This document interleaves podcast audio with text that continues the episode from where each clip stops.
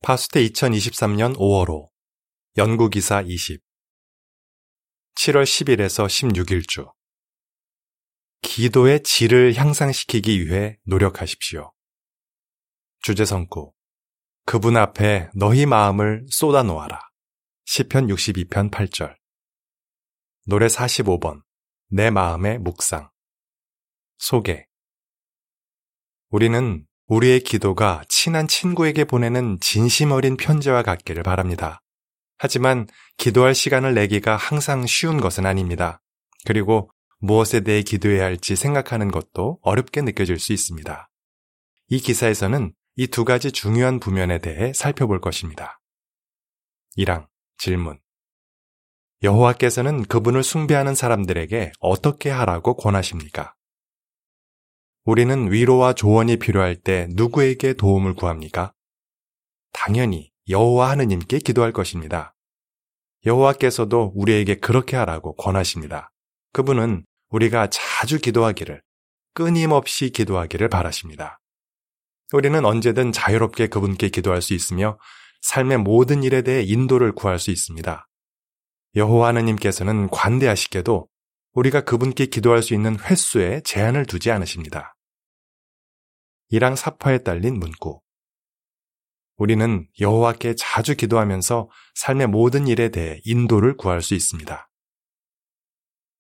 2항 질문 이 기사에서는 무엇을 알아볼 것입니까? 우리는 기도라는 선물을 정말 소중하게 여깁니다.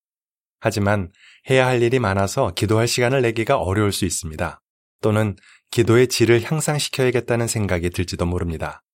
감사하게도 성경에는 우리가 이 부면에서 발전하도록 동기를 부여하고 어떻게 그렇게 할 수 있는지 알려주는 내용이 많이 나옵니다. 이 기사에서는 예수의 본을 살펴보면서 어떻게 기도할 시간을 낼 수 있는지 알아볼 것입니다. 또한 기도의 질을 향상시키기 위해 어떤 5가지 중요한 주제를 포함시킬 수 있는지 알아볼 것입니다. 예수께서는 기도하기 위해 시간을 내셨다. 3항 질문 예수께서는 기도에 관해 무엇을 알고 계셨습니까? 예수께서는 여호와께서 우리가 드리는 기도를 소중히 여기신다는 것을 알고 계셨습니다. 그분은 땅에 오시기 오래전부터 아버지께서 충실한 사람들의 기도에 응답하시는 것을 보셨습니다. 예를 들어 예수께서는 한나, 다윗, 엘리야 같은 사람들의 진실한 기도에 아버지께서 응답하실 때 그분 곁에 계셨습니다. 그렇기 때문에 그분은 제자들에게 여호와께서 기도를 들어주실 것이라는 확신을 가지고 자주 기도하라고 가르치셨습니다. 4항 질문 예수께서는 기도하는 면에서 어떤 모범을 남기셨습니까? 예수께서는 여호와께 기도를 드리는 면에서 제자들이 따라야 할 모범을 남기셨습니다. 그분은 땅에서 봉사하시는 내내 자주 기도하셨습니다. 그분은 매우 바쁘게 생활하셨고 많은 사람들과 함께 있는 경우가 많았기 때문에 그렇게 하려면 따로 시간을 내셔야 했습니다. 그분은 혼자 기도할 시간을 내기 위해 아침 일찍 일어나셨습니다. 또한 적어도 한 번은 중요한 결정을 내리기에 앞서 밤새 기도하셨습니다.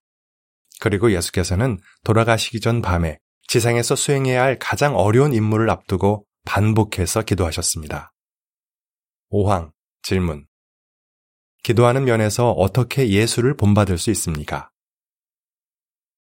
예수께서 남기신 모범을 통해 우리가 아무리 바쁘더라도 기도할 시간을 따로 떼어놓아야 한다는 점을 알 수 있습니다. 예수께서 하신 것처럼 기도할 시간을 내기 위해 아침에 일찍 일어나거나 조금 늦게 잠자리에 들 수 있습니다. 그렇게 함으로 여호와께 우리가 이 특별한 선물을 감사히 여기고 있다는 것을 보여드릴 수 있습니다. 린이라는 자매는 기도의 특권에 대해 처음 배웠을 때 큰 감동을 받았습니다. 그는 그때 기억을 떠올리면서 이렇게 말했습니다. 언제든 여호와께 말씀드릴 수 있다는 것을 알게 되었을 때 그분이 가까운 친구처럼 느껴졌어요. 더 의미 깊은 기도를 드려야겠다는 생각이 들었죠. 아마 우리도 대부분 이 자매와 같은 생각을 할 것입니다. 그러면 이제 기도에 포함시킬 수 있는 5가지 중요한 주제를 살펴보겠습니다. 기도에 포함시킬 수 있는 5가지 중요한 주제 6항 질문. 요한계시록 4장 11절에 따르면 여호와께서는 무엇을 받으시기에 합당합니까?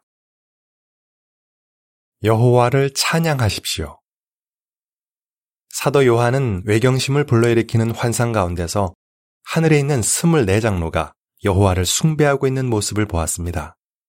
그들은 하느님을 찬양하면서 그분이 영광과 영예와 능력을 받으시기에 합당하다고 말했습니다. 요한계시록 4장 11절의 기록은 이러합니다. 24장로가 왕좌에 앉아 계신 분 앞에 엎드려 영원 무궁토록 살아계신 분을 숭배하고 자기들의 면류관을 왕좌 앞에 던지며 말했다. 우리 하느님 여호와여, 주께서는 영광과 영예와 능력을 받으시기에 합당합니다. 주께서 모든 것을 창조하셨으며 그것들이 주의 뜻으로 말미암아 존재하게 되었고 또 창조되었기 때문입니다.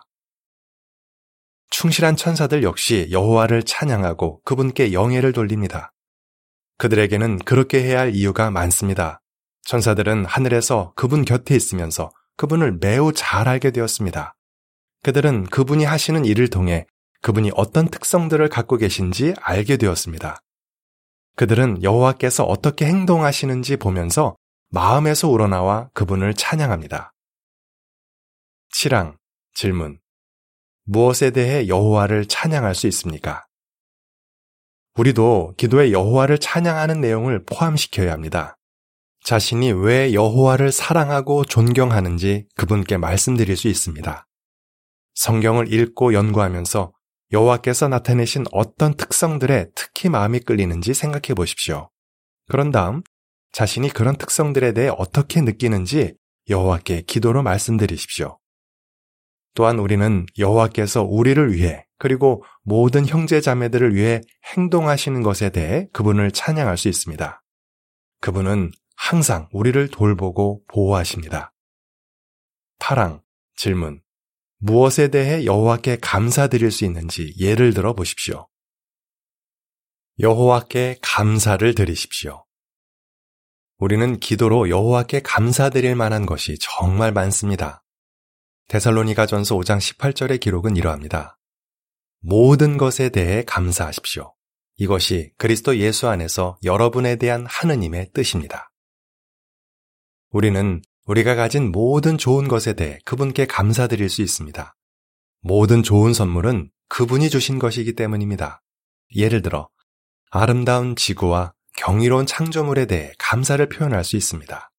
또한 우리의 생명과 가족과 친구 그리고 우리가 가진 희망에 대해서도 감사드릴 수 있습니다. 그리고 우리는 여호와께서 우리가 그분과 좋은 관계를 누릴 수 있게 해주신 것에 대해서도 감사합니다. 9항 질문. 왜 여호와께 감사하는 마음을 기르기 위해 노력해야 합니까? 우리가 개인적으로 여호와께 감사할 이유를 생각하려면 의식적으로 노력을 해야 할지 모릅니다. 오늘날 많은 사람들은 감사할 줄 모릅니다. 대개 사람들은 자신이 가진 것에 대해 어떻게 감사를 표현할지보다는 자신이 무엇을 원하는지만 생각합니다. 우리가 그런 태도에 영향을 받는다면 우리의 기도가 하느님께 무언가를 해달라고 요청하는 내용으로 가득 차게 될 수 있습니다. 그렇게 되지 않기 위해 여호와께서 우리에게 해주시는 모든 일에 대해 감사하는 마음을 계속 기르고 표현해야 합니다. 10항 질문. 감사하는 태도는 어떻게 한 자매가 인내하는 데 도움이 되었습니까? 감사하는 태도는 어려움을 인내하는 데 도움이 됩니다. 파수대 2015년 1월 15일호에 실린 한 자매의 경험을 생각해 보겠습니다. 그 자매는 폐암 말기라는 진단을 받았습니다. 자매는 이렇게 말했습니다. 건강 문제로 큰 충격을 받았어요. 모든 걸 잃어버린 느낌이었고 정말 무서웠지요. 자매가 인내하는데 무엇이 도움이 되었습니까? 자매는 매일 밤 잠자기 전 옥상에 올라가 그날그날 감사할 일 5가지에 대해 소리내어 기도했습니다. 그러고 나면 안심이 되고 여호와를 사랑하는 마음을 표현하고 싶어졌습니다. 자매는 충실한 종들이 시련을 겪을 때 여호와께서 붙들어 주신다는 것을 직접 경험했고 살면서 누리는 축복이 시련보다 훨씬 더 많다는 것을 깨달았습니다. 이 자매처럼 우리도 어려움을 겪고 있다 하더라도 여호와께 감사해야 할 이유가 많습니다. 기도로 감사하는 마음을 여호와께 표현한다면 시련을 인내하고 기쁨을 유지하는 데 도움이 될 것입니다. 시팡사파에 딸린 문구. 여호와께 감사하는 마음을 표현하는 것은 인내하는 데 도움이 됩니다. 11항 질문. 예수께서 하늘로 돌아가신 뒤에 제자들에게는 왜 담대함이 필요했습니까?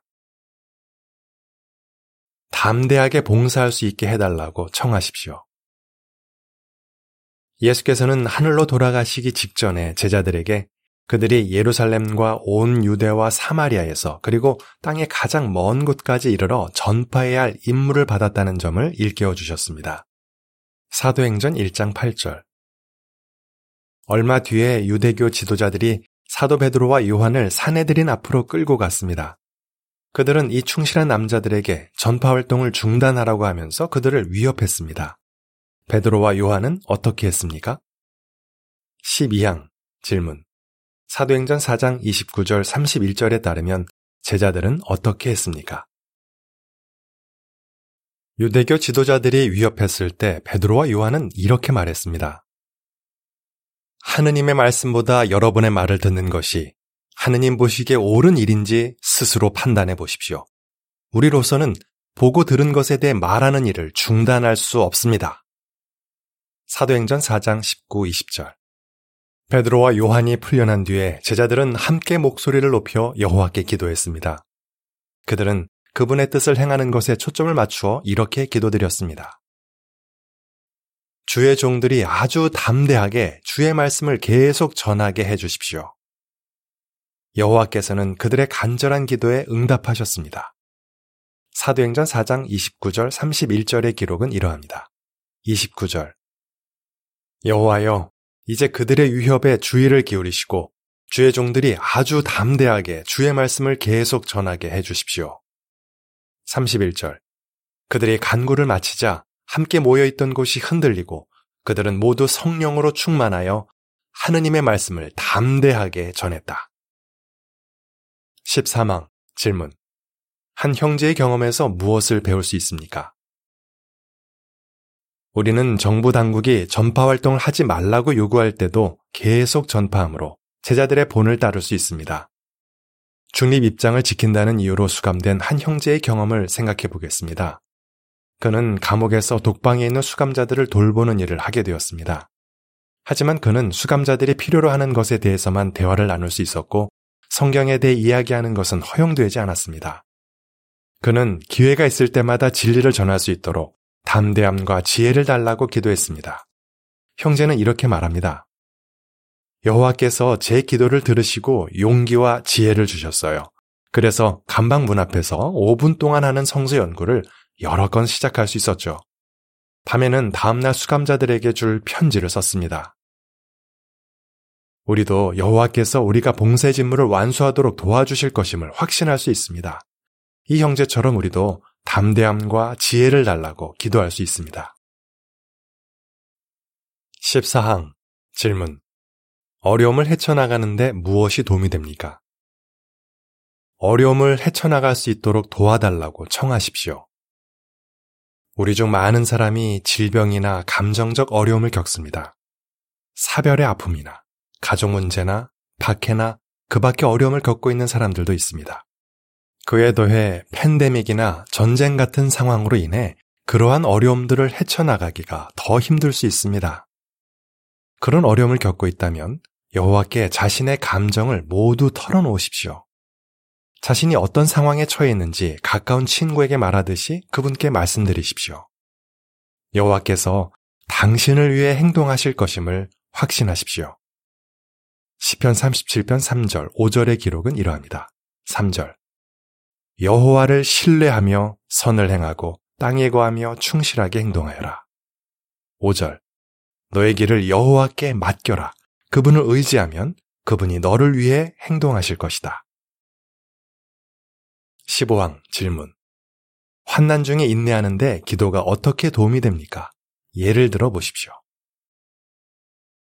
꾸준히 기도하는 것은 환난 중에 인내하는 데 도움이 됩니다. 로마서 12장 12절. 여호와께서는 자신을 숭배하는 사람들이 무슨 일을 겪고 있는지 알고 계시며 도와달라는 그들의 부르짖음을 들으십니다. 시편 145편 18, 19절. 29세인 한 파요니아 자매는 그분이 실제로 그렇게 하신다는 것을 알게 되었습니다. 이 자매는 갑자기 심각한 건강 문제를 겪게 되었습니다. 그러다 보니 심한 우울증에 빠졌습니다. 또 자매는 어머니가 말기 질환에 걸렸다는 사실을 알게 되었습니다. 그는 이렇게 말합니다. 하루하루를 견딜 힘을 달라고 여호와께 간절히 기도했습니다. 정기적으로 집회에 참석하고 개인 연구를 하는 좋은 영적 습관을 유지하려고 노력했죠. 자매는 또 이렇게 말합니다. 기도 덕분에 힘든 시기를 헤쳐나갈 수 있었어요. 여호와께서 항상 곁에 계시다는 걸 알았고 그 생각이 정말 큰 위로가 되었습니다. 제 건강 문제가 금방 해결된 것은 아니지만 여호와께서는 제 기도에 응답해 주셨죠. 그분은 제가 차분하고 평온한 마음을 갖게 해주셨습니다.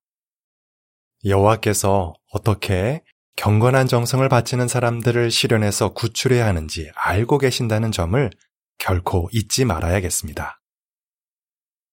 16항 질문. 유혹을 물리치려면 왜 여호와의 도움이 필요합니까? 유혹을 물리칠 수 있게 도와달라고 청하십시오. 우리는 불완전하기 때문에 나쁜 일을 하게 하려는 유혹과 늘 싸워야 합니다. 사탄은 우리가 그 싸움에서 이기지 못하게 하려고 최선을 다하고 있습니다. 그가 사용하는 한 가지 방법은 부도덕한 오락을 이용해 우리의 생각을 더럽히는 것입니다. 그러한 오락을 즐기다 보면 정신이 불결한 생각으로 가득 차게 될 수 있습니다. 불결한 생각은 우리의 속사람을 더럽히며 심각한 죄를 짓게 만들 수 있습니다. 17항 질문. 어떻게 유혹을 물리치게 도와달라는 기도와 일치하게 행동할 수 있습니까? 나쁜 일을 하게 하려는 유혹을 물리치려면 여호와의 도움이 필요합니다. 예수께서는 모범기도에 이러한 간청을 포함시키셨습니다. 우리를 유혹에 빠지지 않게 하시고 악한 자에게서 구출해 주십시오. 마태복음 6장 13절. 물론 여호와께서는 우리를 돕고 싶어 하시지만 우리는 그분께 도움을 청해야 합니다. 또한 우리는 기도와 일치하게 행동해야 합니다. 사탄의 세상에 널리 퍼져 있는 잘못된 생각을 최대한 접하지 않기 위해 노력할 수 있습니다. 또한 성경을 읽고 연구함으로 정신을 건전한 생각으로 가득 채울 수 있습니다. 집회에 참석하고 봉사에 참여하는 것도 생각을 지키는 데 도움이 됩니다. 우리가 그런 노력을 기울인다면 여호와께서는 약속하신 대로 우리가 견딜 수 있는 것 이상으로 유혹받게 하지 않으실 것입니다. 16, 17항 사파에 딸린 문구. 유혹을 물리치려면 1. 여호와께 기도로 도움을 구하고 2. 기도와 일치하게 행동하고 3. 여호와와 더 가까워지기 위해 노력해야 합니다. 18항 질문. 기도하는 면에서 우리 모두는 어떻게 해야 합니까? 어려움이 많은 이 마지막 날에 여호와께 충실을 유지하려면 그 어느 때보다도 기도가 중요합니다. 진심 어린 기도를 드리기 위해 매일 시간을 내십시오. 여호와께서는 우리가 기도로 그분 앞에 마음을 쏟아놓기를 바라십니다. 여호와를 찬양하고 그분이 해주시는 모든 일들에 대해 감사를 드리십시오. 담대하게 봉사할 수 있게 해달라고 청하십시오. 어려움을 헤쳐나가고 유혹을 물리칠 수 있게 도와달라고 청하십시오. 그 누구도 그 무엇도 여호와께 정기적으로 기도하는 것을 방해하지 못하게 하십시오. 그러면 여호와께서는 우리의 기도에 어떻게 응답하십니까? 다음 기사에서 그 중요한 질문에 대해 알아볼 것입니다. 어떻게 대답하시겠습니까? 예수께서는 기도를 중요하게 여긴다는 점을 어떻게 나타내셨습니까? 기도에 어떤 내용을 포함시킬 수 있습니까? 기도하는 면에서 당신은 어떻게 하기로 결심했습니까? 노래 42번, 하느님의 종의 기도. 기사를 마칩니다.